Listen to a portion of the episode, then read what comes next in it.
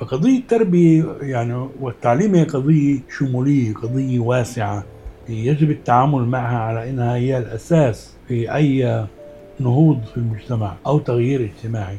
أحد الأسباب إنه عندنا يعني رؤية اللي هي رؤية بعيدة المدى وتخطيط استراتيجي ماذا نريد وكيف يجب أن يكون هو سبب عدم وجود عندنا سكرتاريه تربويه اللي يقدر يدرس الواقع تبعنا. يعني تخيل إنه في عندك أنت نص مليون طالب عربي وما فيش أي مجلس أو هيئة اللي تدرس إشكاليات قد تواجه النص مليون هذول. وأنا كان الاقتراح تبعي يعني كحل باعتقادي هي المنافسة في داخل المدارس اللي هي المدارس الحكومية. يعني إذا أنت بدك أنت تحافظ على التعليم اللي هو التعليم الرسمي الحكومي أنت المفروض تطرح آه، يعني بدائل اللي هي بدائل جودة التعليم بهاي المدارس حتى تقدر تحافظ عليها. اليوم في كمان توجه اللي بسميها ال homeschooling موجود بالوسط اليهودي وبلش يفوت على على المدارس العربية. فإحنا لازم نكون جاهزين برضه لهذا الموضوع. كمان هذا نوع من الطبقية. عدم مشاركتك أنت بداخل المجتمع وبناء سياج وترفع الجدار تبعك هذا كمان طبقي. تحياتي للجميع بكمان حلقة من بودكاست الميدان. أنا عبد أبو شحادة عبر موقع عرب 48 وزي دايما قبل ما نبلش التسجيل ما تنسوش تتابعونا على جميع تطبيقات البودكاست بأبل جوجل سبوتيفاي إحنا موجودين هناك. واليوم إحنا في مدينة جت ولا لساتها قرية؟ لا هي قرية قرية. لساتها قرية في قرية جت آه. في بيت بروفيسور خالد أبو عصبة. بروفيسور خالد أبو عصبة يعتبر من أهم المحاضرين آه، في الداخل بكل ما يتعلق في التربية والتعليم محاضر كمان في الجامعة العربية الأمريكية. الدراسات العليا. آه، واليوم بدنا نحاوره حول التربية والتعليم في المجتمع العربي الفلسطيني في الداخل. يعطيك العافية دكتور. يعطيك العافية. آه، أستاذي خلينا نبلش يعني بسؤال يعني ك intro للحوار نفسه. أنت إلك في المجال قريب ال 30 سنة بتدرس وتبحث مجال التربية والتعليم في الداخل. في شعور تقريبا بكل البلدان العربية. يعني أنا كنت أفكر إنه هذا موجود بس بيافا بعدين اتضح لي لا عند الكل إنه في مشكلة جوهرية في ملف التربية والتعليم عندنا. من الوضع الاقتصادي للطلاب من المشاكل اللي بيعانوا منها الأساتذة.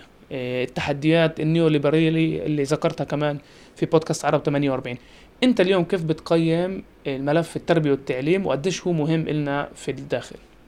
اولا قضية إنه مهم هو مهم.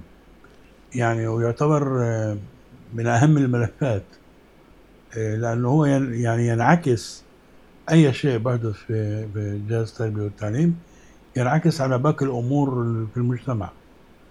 آه، يعني الكل يبدأ من التربية وينتهي بالتربية. قضية مش قضية تعليم قضية تربية يعني قضية بناء مجتمعي يعني مشروع ومشروع حضاري يعني مشروع بناء المجتمع. لذلك يجب النظر إلى التربية والتعليم من هذا المنظور يعني من منظور أشمل وأوسع من مجرد كونه تعليم. إنما هو بناء مجتمع وتنظيم آه، تنظيم آه، المجتمع. لذلك من حيث الأهمية طبعا مهم جدا.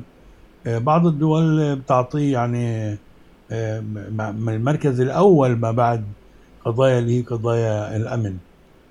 يعني قضايا الأمن بتكون بالمرتبة الأولى وبعدها بيجي التربية والتعليم. عندنا نفس الشيء يعني اليوم لو جيت تشوف شيء القضايا اللي هي حارقة عندنا فبنشوف ملف العنف اليوم مثلا. اللي له علاقة بدون شك كمان بجهاز التربية والتعليم. وبعده آه، قضية الملف التربية والتعليم. لكن في أهمية قصوى للتعامل مع هذا آه، الملف بالسياقات المختلفة.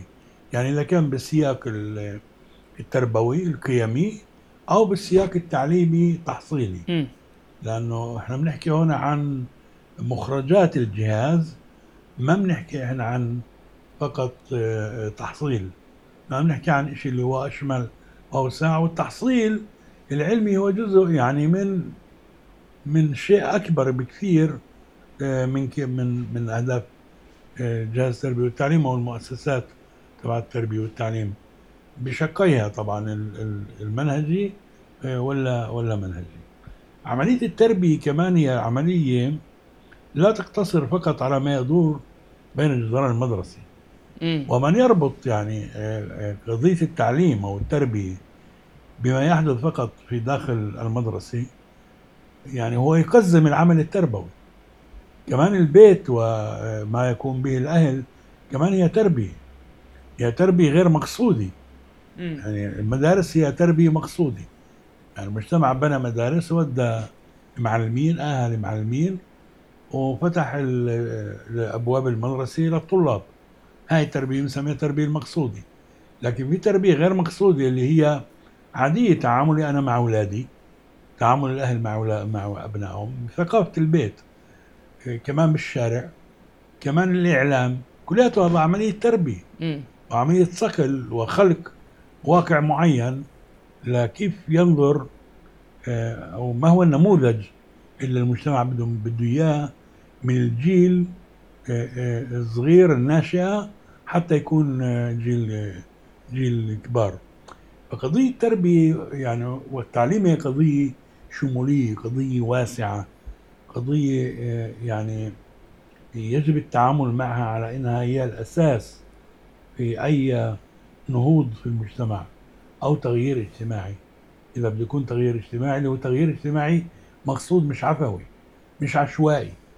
إلا إذا إحنا بدنا نطلع عليه آه، ما نعطيه الاهتمام أو قد يكون هنالك يعني هدف إنه ما إحنا ما نوجه ما نوجه ال- المجتمع آه، توجيه اللي هو سليم.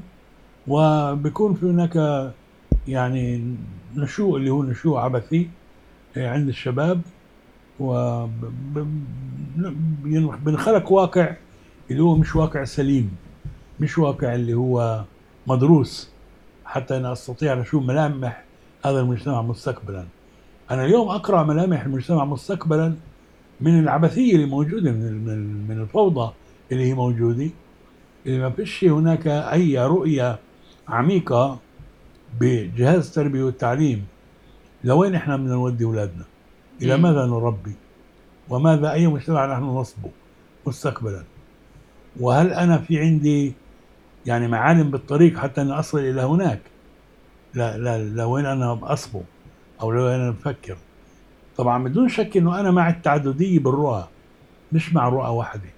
يعني أنا أريد أنه أطرح أنا الفلسفة تبعتي أو رؤيتي أنا ولكن أنا أدعو الآخرين كمان يشاركوا بعملية طرح الرؤى المختلفة وهيك بتبلور وبتكون عندنا مجتمع اللي هو فيه تعددية والتعددية آه، بتكون متتلائم مع بعضها مش بالضرورة تيجي يعني تتصادم مع بعضها مش بنظرية صراع إنما نظرية ممكن تتعايش آه، مع بعضها.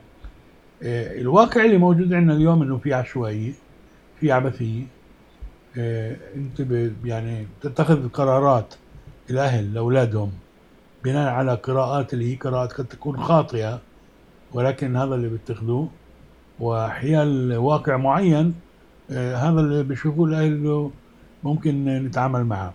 أنا برأيي إنه آه، يجب أن يكون هناك أحد الأسباب إنه مش عندنا يعني رؤية اللي هي رؤية بعيدة المدى وتخطيط استراتيجي ماذا نريد وكيف يجب أن يكون هو سبب عدم وجود عندنا سكرتارية تربوية أو مجلس تربوي اللي يقدر يدرس الواقع تبعنا. يعني تخيل إنه في عندك أنت نص مليون طالب عربي. عربي وهذول بيروحوا على المدارس يوميا أيام المدرسي وما فيش أي آه، آه، آه، يعني مجلس أو هيئة اللي تدرس إشكاليات قد تواجه الخم- النص مليون هذول. إذا كان تربية بسبب تغيرات ال- ال- اللي بتصير والمجتمع متغير طول الوقت فيجب إنك تلائم أنت عملية التربية كمان للتغيرات اللي بتصير. وكمان آه، قضية التحصيل. وقضية التغيرات اللي بتحصل كمان آه، بسوق العمل فرضا يعني. فلذلك عدم وجود سكرتارية تربوية وعدم وجود مجلس تربوي مع اسنان طبعا مش مجلس تربوي بدنا نقيمه إحنا وبس يعني حبر على ورق. لما يكون له تأثير يعني يكون الإمكانية إنه تقدر أنت تحط البصمات تبعاتك ويقعدوا مربين عرب اللي هم يتدارسوا الإشكاليات اللي موجودة أو القضايا المطروحة أو اللي ممكن تكون مطروحة مستقبلا يدرسوها ويوضعوا خطط لها. هذا مع الأسف مش موجود عندنا. على مستوى العام مش موجود على مستوى محلي كمان. في البلدات العربية مش موجود. يعني إذا بتروح أنت على مديني أو مجلس محلي في قسم آه، اللي هو قسم التربية والتعليم. القسم هذا بيكون بعمل سكرتاريا مش عمل تربوي. كان. تسجيل طلاب شو في نواقص كذا وكذا يعني ما- ما ما بيكون بعمل اللي هو بجوهره عمل تربوي. واتخاذ القرارات اللي هي قرارات ما يسمى بالسياسات التربوية اللي بنسميها educational يعني بوليسي ما بتدخل في البوليسي ما. بتدخل بال- بالسياسات اللي بوضعها. ما ملوش اي بقول لك المرجعية هو وزارة المعارف. طيب وزارة المعارف بس إحنا مش موجودين هناك. يعني أنا ما عندي بداخل وزارة المعارف سكرتارية تربوية. أنا عندي ممكن ممثل للسكرتاريه التربويه العامة. فما ما بيقدر يعالج جهاز تربيه وتعليم اللي هو جهاز تربيه وتعليم عربي لنص مليون طالب عربي. أستاذي بهاي المداخلة بنطرح ك- كتير أسئلة شو شوي. وبدي أبلش بالسؤال يعني ال... الواقع نفسه اللي إحنا بنعيشه بالأخص الطلاب اللي بيعيشوه والتكنولوجيا الجديدة. يعني آخر عشر سنين التليفونات الذكية فاتت على حياتنا بقوة. اليوم بيحكوا معدل ال- الأولاد من بين بين جيل 14 لعند جيل 18 بين خمس لست ساعات على التليفون كل يوم. يعني إذا بيناموا 8 ساعات كمان 8 ساعات بالمدرسة تقريبا كمان 8 ساعات بس قبال التليفون أو 6 ساعات قبال التليفون. هل ال هل ال أجهزة التربية والتعليم جاهزة لهيك لهاي التكنولوجيا؟ والشغلة الثانية أنت ذكرت أنت حكيت ركزت طبعا على المجتمع العربي بس هل للمجتمع اليهودي للمقارنة هل في رؤية أو هل في سكرتاريا اللي بتسأل هاي الأسئلة اللي أنت بتتوقع إنه إحنا نسألها؟ طيب بدي أجاوب على الشق الثاني وبعدين برجع الأول قضية يعني مقارنة مع التعليم العبري. بدون شك إنه يعني في سياسات أكيد يعني في أهداف. يعني إذا أنت بتروح وبتدرس آه، آه، الأهداف في أهداف اللي هي خاصة بالتعليم العبري تختلف عن الأهداف اللي تابعه للتعليم العربي. يعني واضح جدا و... و... وبناء على هاي الأهداف تبنى السياسات. وبناء على هاي السياسات بنحط المناهج وأسلوب العمل وطريقة العمل. فلذلك ما في مقارنة أصلا. عندنا في جهاز اللي الأهداف تبعاته أهداف محدودة اللي بنسميها إحنا أهداف انسترومنتال يعني أهداف مم. محددة معينة اللي هي بالمجال الفني. خلينا نقول أكثر من كونها في المجال الجوهري اللي هي بتخلق شكل خريج مع صفات اللي أنا بدي إياها أو اللي الجهاز بده إياها. لما بيطلع عندك خريج يعني فاقد لل... لل... لل- للانتماء تاعه إذا كان انتماء قومي أو انتماء ديني أو انتماء أي نوع من الانتماءات. لأن المدارس لا تشدد على هذا الجانب عند الطلاب العرب. يعني ناخذ إحنا مقارنة بمناهج التدريس بنشوف يعني هناك كيف يشددوا على بناء الإنسان ال- مع هويه راسخة محددة معروفة المعالم. بينما عندنا ما فيش هويه يعني. انت لا تبني على تبني انسان مجرد إنسان اللي بده يعيش داخل المجتمع ويخدم المجتمع. برأيك هذا صدفة ولا لا طبعا قرارات. سياسية؟ يعني هاي إنه أجهزة المخابرات لسه موجودة وبتتدخل. في جهاز التربية والتعليم بالعربي لسه باعتقادك موجودة؟ لا طلع القضية مش قضية إنه مخابرات وعدم وجود اليوم ما بحاجة. مخابرات ممكن من شأن تعيينات. يعني مم. واسطة هون وواسطة هناك وكذا. لكن في بدون شك إنه في ناس اللي هم قاعدين ودارسين وواضعين هذا الموضوع. لأنه أنت مشان تقدر تغير المنهاج لازم تغير الأهداف. مشان تغير الأهداف لازم هذا قرار سياسي. لازم يتسن يعني تشريع بالكنيست. حتى تقدر تغير أنت الأهداف. وتغيير الأهداف مش مش بسيط. يعني وقرار قرار سياسي. وجود عندك جهازين اللي أو ثلاثة أجهزة حتى. كمان في عندك تعليم درزي. يعني وكانوا دروز مش عرب. فاهم أنت؟ ولهم كمان هم الأهداف الخاصة بيهم. والعرب اللي هم خاصة بي يعني ليه؟ طب أنت عايش في دولة واحدة المفروض يكون تعامل مع جميع الطلاب بنفس الطريقة. إذا بدك تعزز عنده أنت انتمائه وهويته وعزز عند الطالب الآخر انتمائه وهويته. مم. يعني وهذا مش موجود. لكن في يعني اسيمتريا في عدم مساواة بالتعامل بين الطلاب وهي السياسات أكيد. يعني ما فيها نقاش إن هي السياسات. وإحنا حاولنا بقدر الإمكان يعني إحنا كباحثين وكمربين كتبنا بهذا الموضوع وكان في لجان وعملنا وفي كمان لجنه المتابعة التعليم اللي عم بتحاول بقدر الإمكان آه، إنه هي تطرح هاي المواضيع. ولكن كمان مرة يعني أنت بدون قرار سياسي وقوة سياسية أنت لا تستطيع أنك أنت تغير. بدي ارجع على الموضوع اللي هو الموضوع الثاني اللي أنت تفضلت فيه ما في شيء اللي هو ستاتي ثابت. الحياة متغيرة طول الوقت. السؤال بأي وتيره تتغير وهل إحنا الكبار نستطيع إنه إحنا يعني نتتبع هذا التطور أو التغيير السريع بدرجة رهيبة؟ إيه، وماذا علينا أن نعمل لكي نكون على استعداد لمواجهة هذا التغيير؟ أنا باعتقادي بأنه آه في هناك تغيير هائل وتغيير سريع اللي ب ب يعني بيطرح بعض التساؤلات هل المعلمين أو الأهالي عندهم الجهوزية إنهم هم يقوموا بعملية التربيه والتعليم في جيل اللي هو بيعرف أكثر منهم؟ بهذا المجال. هذا تصريح قوي؟ إنه جيل آه الاولاد بيعرف بيعرف أكثر, أكثر من الأهل. يعني أنت بتعرف أكثر أنا بعرف أكثر من أو الاب والأم بيعرفوا أكثر من أولادهم بجوز بلغة الأم. لكن اللغة الإنجليزية الولد بيعرف أكثر. بلغة التكنولوجيا هو بيعرف أكثر. بيعرف يعني أنا بعرف إنه قبل 20 30 سنة حتى طلاب الجامعات كانوا يعرفوا عبري أكثر من الإنجليزي طلاب العرب. اليوم الطلاب العرب اللي بيجوا على الجامعات وعلى الكليات بيعرفوا إنجليزي أكثر من العبري. ليه؟ لأنه لأنه في عندهم إبحار في الإنترنت اللغة الإنجليزية. يعني تصور على هاي حتى على هاي بتشوف إنه في اختلاف.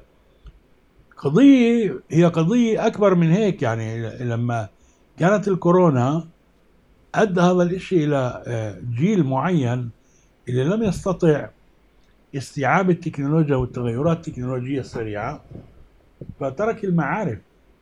يعني ترك العمل بهذا الجهاز. لأنه لا يستطيع أنه يتعامل لا يستطيع أن يتعامل مع مع هذا التطور التكنولوجي. أنا باعتقادي كان في هناك فرصة أمام وزارة المعارف أنه هي تكثف العمل تبعها وتحاول إنه تكون جاهزة وعندها جهوزية للتعليم اللي هو التعليم مش عن بعد القصد إنما التعليم بوسط بوسائط هي وسائط تكنولوجية تربوية تكنولوجية. آه، هون صار في نوع من آه، عدم الكفاءة أو عدم الجهوزية عند وزارة المعارف. بهذا المجال.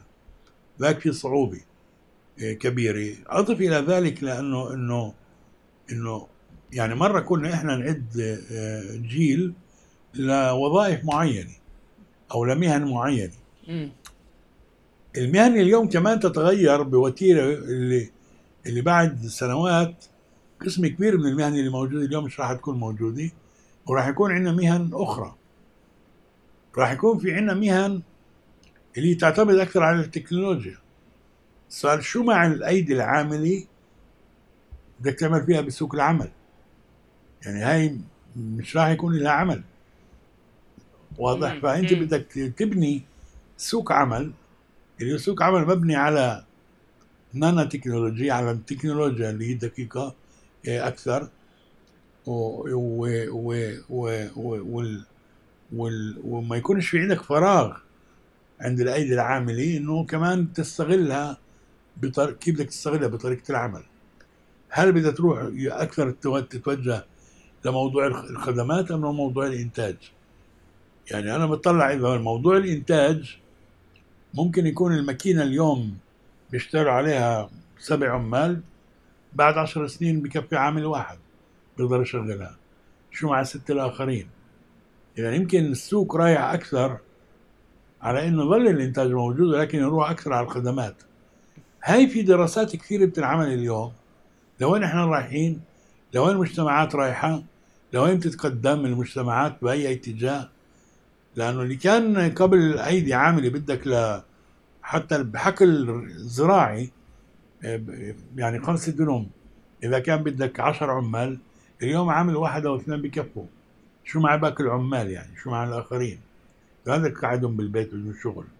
إذا بدنا نكون في مجال خدمات أو مجالات اللي هي مجالات أخرى اللي يجب أن نعد نعد الإنسان لإلها الشيء الثاني هو أنه اليوم بالعالم اللي إحنا موجودين به يعني الحديث يدور على أنه الإنسان يجب آه، يعيش أو نعده إحنا نهيئه لمستقبل اللي هو يقدر يعمل آه، مروني بالانتقال من مهنة إلى مهنة أخرى. مم.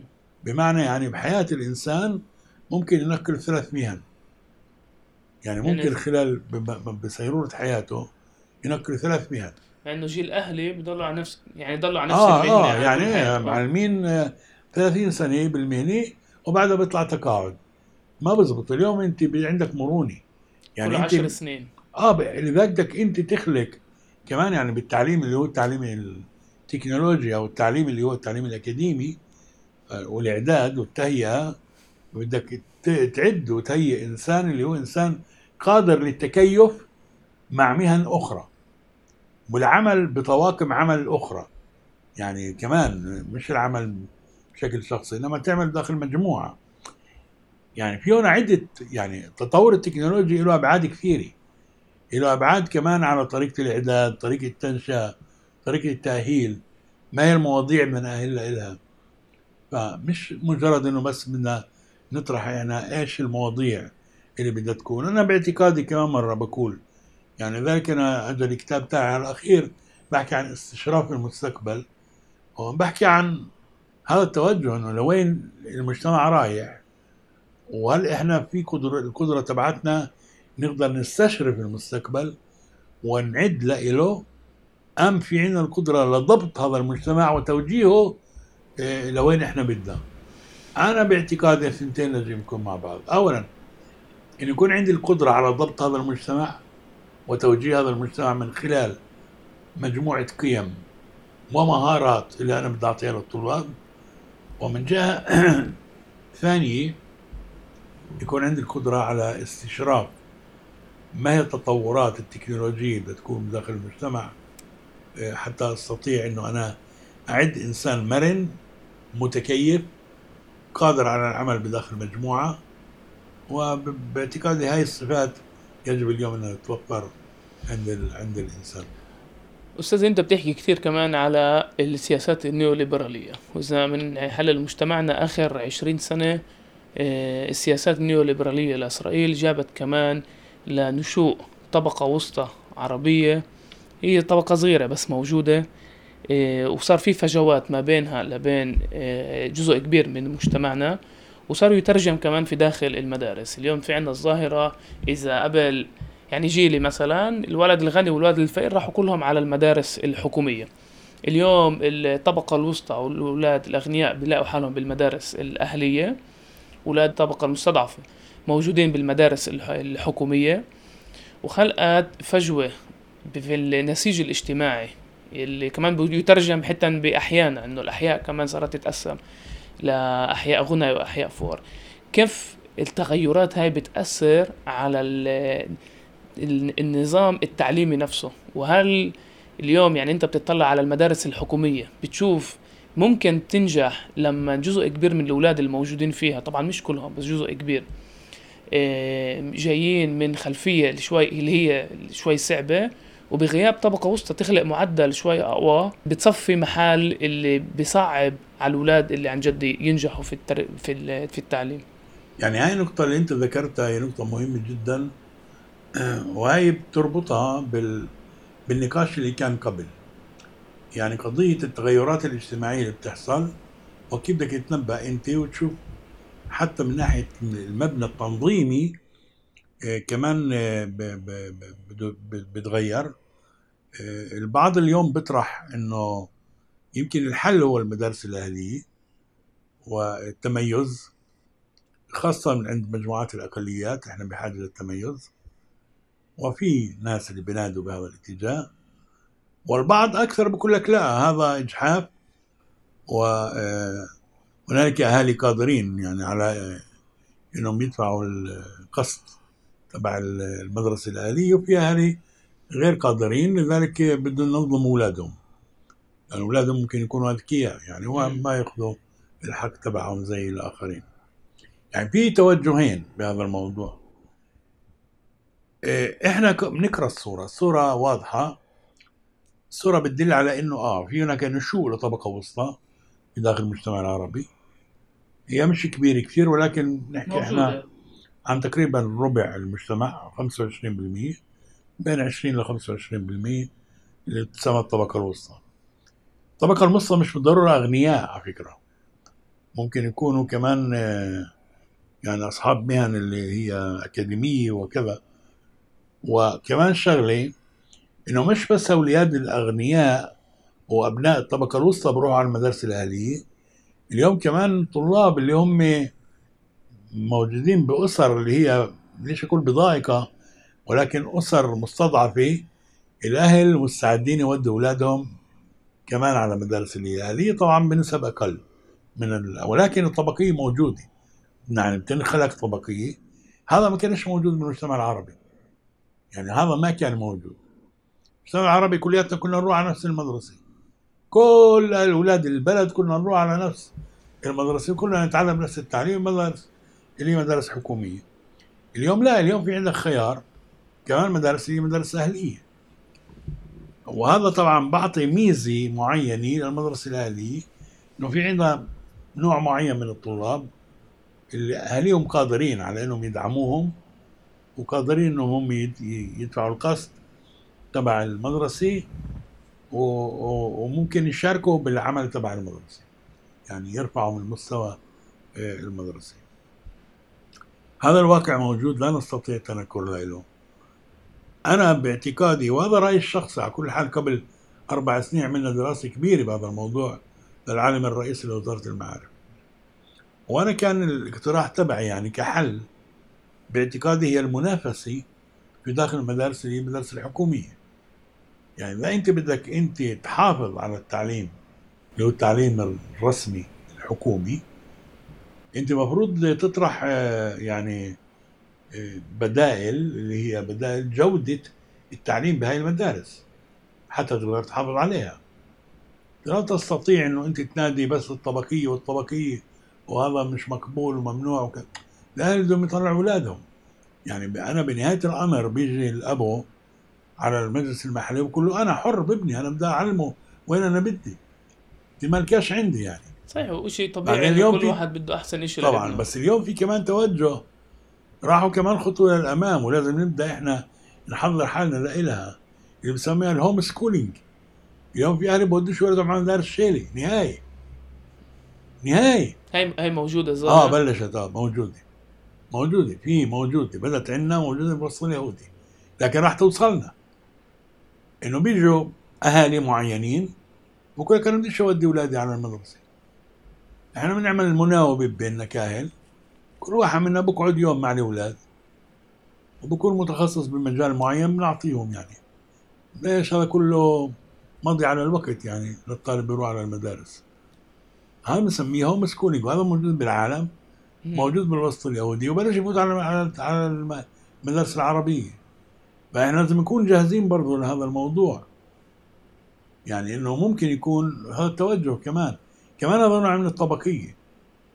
عدم مشاركتك أنت بداخل المجتمع وبناء سياج وترفع الجدار تبعك هذا كمان طبقي. أنت بتودي ابنك على مدارس أهلية أنت ما بتشارك في الحياة المجتمعية أنت ما كذا فأنت انفصلت يعني عن الحياة الاجتماعيه فأنت بهاي الحالة آه، أنت آه، بدون شك إنه التوجه بده يكون تعميق الطبقية بداخل المجتمع العربي. وإحنا مش عمل هذا الموضوع.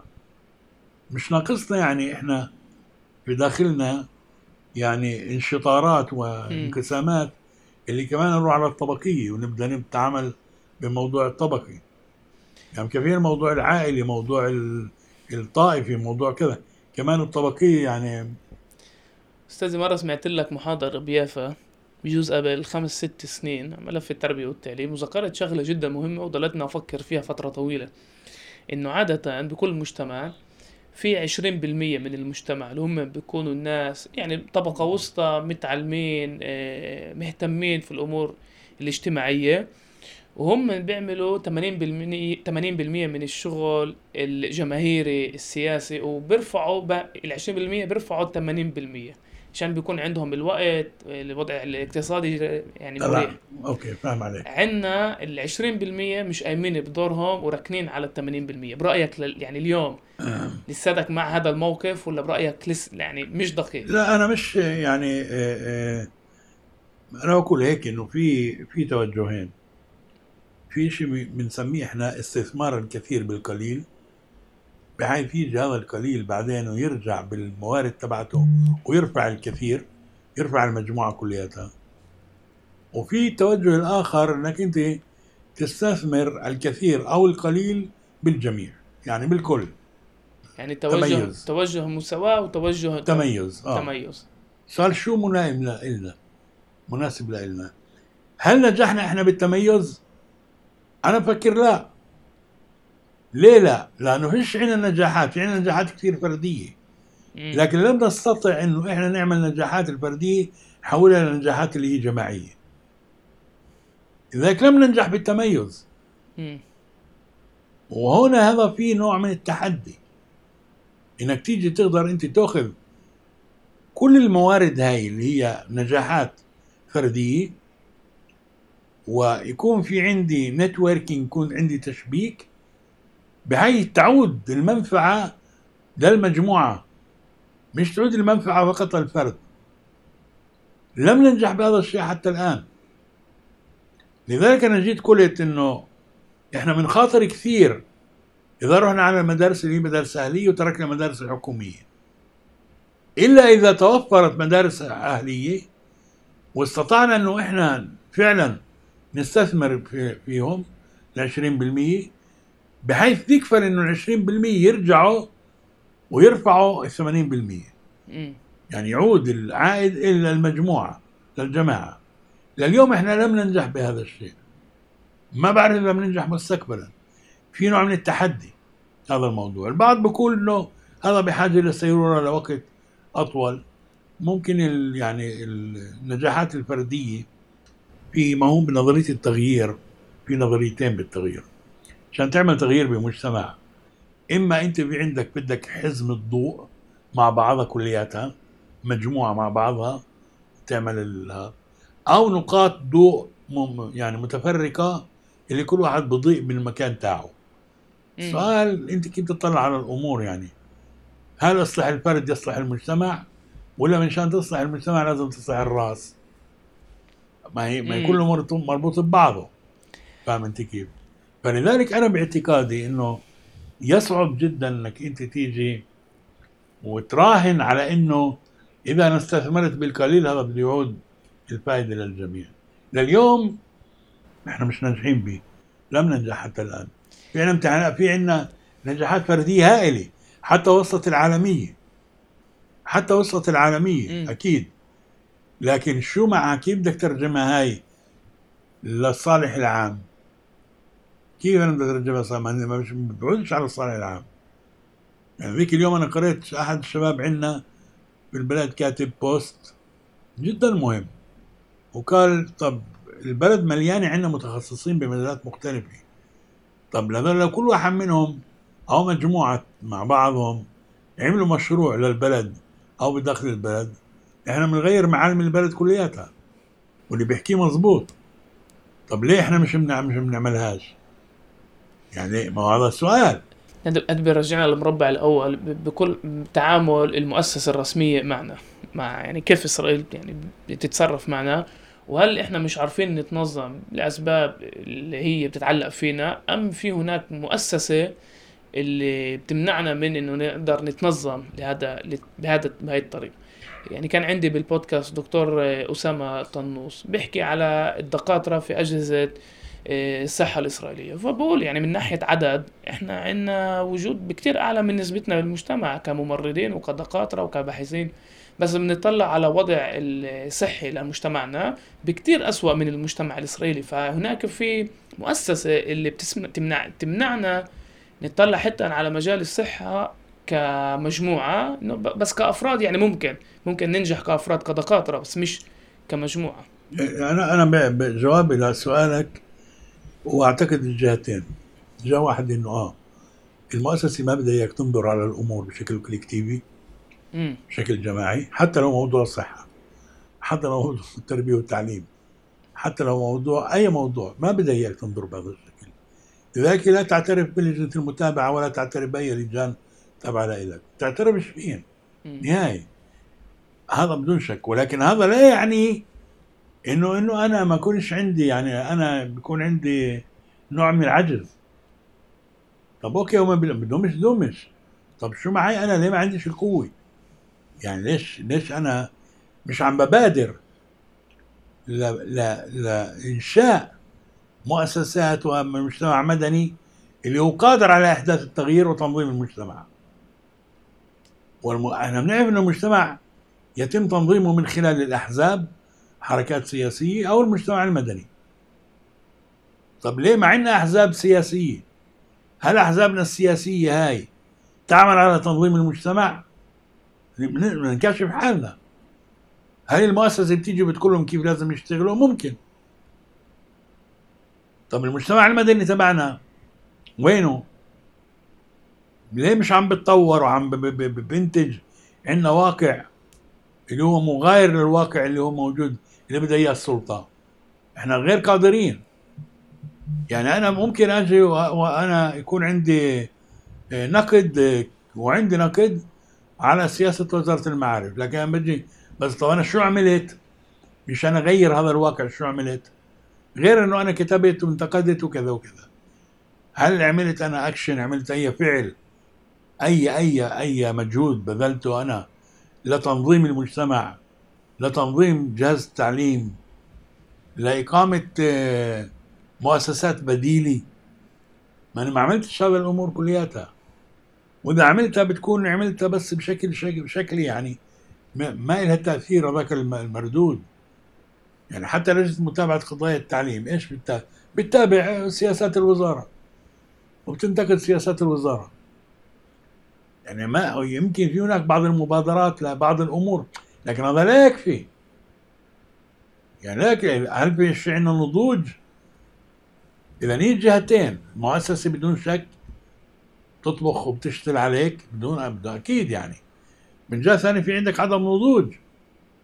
عدم نضوج ممكن يكون سياسي ممكن يكون اجتماعي أو بالأساس هو تنظيمي استاذي في كمان موضوع بحب تتطرق له بما إنه كمان هذا مجال تخصصك هو ال- الأولاد المتسربين من المدارس. كمان دور أنا كنت مفكر هاي المشكلة موجودة بس بيافا اليوم اتضح لي موجودة بكل محل إحنا بنحكي على يعني على مستوى قطري عشرات الألاف. يعني بس يافا لحالها يعني في قريب ال 16% من الاولاد من الأولاد من جيل 14 ل 17 بالذات شباب اللي مش متواجدين بالمدارس. وهذا بنسميه يعني هذا التسرب اللي هو الظاهر مش الخفي. مش الخفي بجوز حتى أعلى. وهدول أولاد يعني للأسف الشديد يعني بيعرفوش يقروا ويكتبوا ولا عربي ولا عبراني ولا إنجليزي. فيش عندهم مهارات للحياة إيه وبصفوا مش موجودين بولا محل. وكمان مش بسوق العمل يعني أنا يعني عمامي مثلا موجودين موجودين في محلات مش لازم يتواجدوا بيها. آه. يعني أنا مثلا يعني بطلع مثلا جيل آه، عمامي اللي ما كانش يروح على المدرسة كان لازم يروح على الجراج أو كان لازم يروح يشتغل وكلهم صنايعية. حتى صح. اللي ما خلصش مدرسه ما يكون. صنايعي وتمام يعني وجهة نظر هذيك الفترة. بس اليوم كمان مش موجودين بالمحلات الشغل مش نازلين يكتسبوا ولا صنعة ولا تعليم. وين شا... وين أنت شايف مستقبلهم وكيف بيأثروا علينا كمجتمع؟ طلع من أسوأ الأمور هي قضية التسرب التسرب معناته ما فيش عندك أنت أي إطار وأنت يعني بجيل اللي لازم تكون داخل إطار. امم ودائما بقول حتى خطابي لمدر المدارس حتى لو الطالب لا يكتسب شيء حتى لو ما اكتسب شيء خلال تواجده على مقاعد الدراسي أفضل من وجوده بالشارع أو وجوده بالبيت. لأنه مصيره طالب اللي هو متسرب قد يكون احتمال انزلاقه إلى عالم الإجرام سهل جدا المخدرات وعالم الإجرام. أكثر من طالب زميله اللي هو موجود بإطار اللي هو إطار تعليمي إطار مدرسي. هاي كمعلومة علمية؟ آه آه معروف آه. معروف يعني إنه هذول في عندهم احتمال إنهم ينزلقوا أكثر. مم. إنهم يروحوا على المخدرات ويروحوا على على عالم الإجرام ويروحوا ك آه، لذلك يجب الحفاظ عليهم حتى لو كانوا متسربين. المهم مش متسرب ظاهر يعني المهم إنه يتواجد بالمدرسة. التسرب الخفي التسرب اللي أنا ممكن أفهمه ولكن بحاجة لمجهود نبذله بداخل المدرسة حتى نقدر نساعدهم لأنه كمان وجودك بالمدرسة بدون ما إنك تأخذ أي شيء من المدرسة حرام. يعني ما له ما له قيمة. ولكن هو أفضل من عدم وجودك داخل الإطار. الآن المجتمع تغير بدون شك يعني. أنا باعتقادي إنه الكورونا والتعليم عن بعد أدى إلى تفاكم هذه المشكلة. يعني زيادة نسبة المتسربين زادوا. لأنه أعطاه نوع من الشرعية للتسرب. طالب كان ممكن يسكر يعني الكاميرا وخلص يروح ينام. ما ما يكملش الدروس يعني. تبعته على كل حال أنا باعتقادي إنه بحاجة هذا الموضوع لتكثيف مجهود أكثر على مستوى ضباط الانتظام بالبلدات وإعادة الطلاب على مقاعد الدراسة بأي ثمن. يرجعوا لمقاعد الدراسة لأنه أبعاده خطيرة جدا جدا جدا جدا. يعني إحنا بنسميهم هذول آه، آه، شبيبي في خطر. وهذول يعني موجودين بحالة خطر وبضائقة ونسبتهم على فكرة هي ثلاث أضعاف النسبة الموجودة بالوسط اليهودي. يعني عندنا دراسات حول هذا الموضوع واستخدامهم للمخدرات طبعا أكثر واستخدامهم للسلوكيات الصحية اللي هي سيئة أكثر أعلى. بكل مجال ومجال بتلاقيهم بتلاقي من هاي الفئة هي اللي يعني الموجودة هناك. لذلك لا يكفي إنه إحنا ننتبه على 80% من أولادنا اللي هم بروحوا على المدارس منتظمين وكذا. لأنه ممكن ال 20% هذول إحنا بنطلع اليوم نشوف مين اليوم بحط قواعد اللعبة في البلدات العربية؟ هي الفئه هي تحط قواعد اللعبة. يعني أنو له يحط الأجندة للمجتمع العربي اليوم. أجندة الطخ وال... مؤسسات الجريمة هي, هي هم هذول. القوة الصاعدة. سناجر. يعني إيش بدك تعمل لهم؟ ولذلك إحنا يعني هذا فشل ذريع للسياسة يعني للأجزام السياسية باعتقادي. لما بيجي يقول لك إيه شو بدي يعمل يعني عضو الكنيست ما بحكي عن عضو الكنيست أنا بحكي عنك أنت كجسم سياسي كحزب شو عملت؟ منشان أنت لك دور بالمجتمع لك دور تنظيم هذا المجتمع. هذا فشل للمجلس المحلي للبلديات. يعني برضه فشل للمؤسسات اللي هي المؤسسات المحلية. هذا فشل لجهاز التربية والتعليم لذلك يعني وهذا يمكن فشل لجيل كامل. اللي إحنا سلمونا الراية ومشينا بها إحنا مش عارفين نسلم الرأي للجيل اللي بيجي بعدنا أو فقط لقسم منهم. لازم تطرح هاي الأسئلة كلياتها. ما هو دور كل واحد فينا بهذا الموضوع؟ وإحنا كمان كأهل شو دوري أنا كأهل؟ ما بدي أحكي بس عن المؤسسات. أنا كمان كأهل أنا كأب أنا كأم.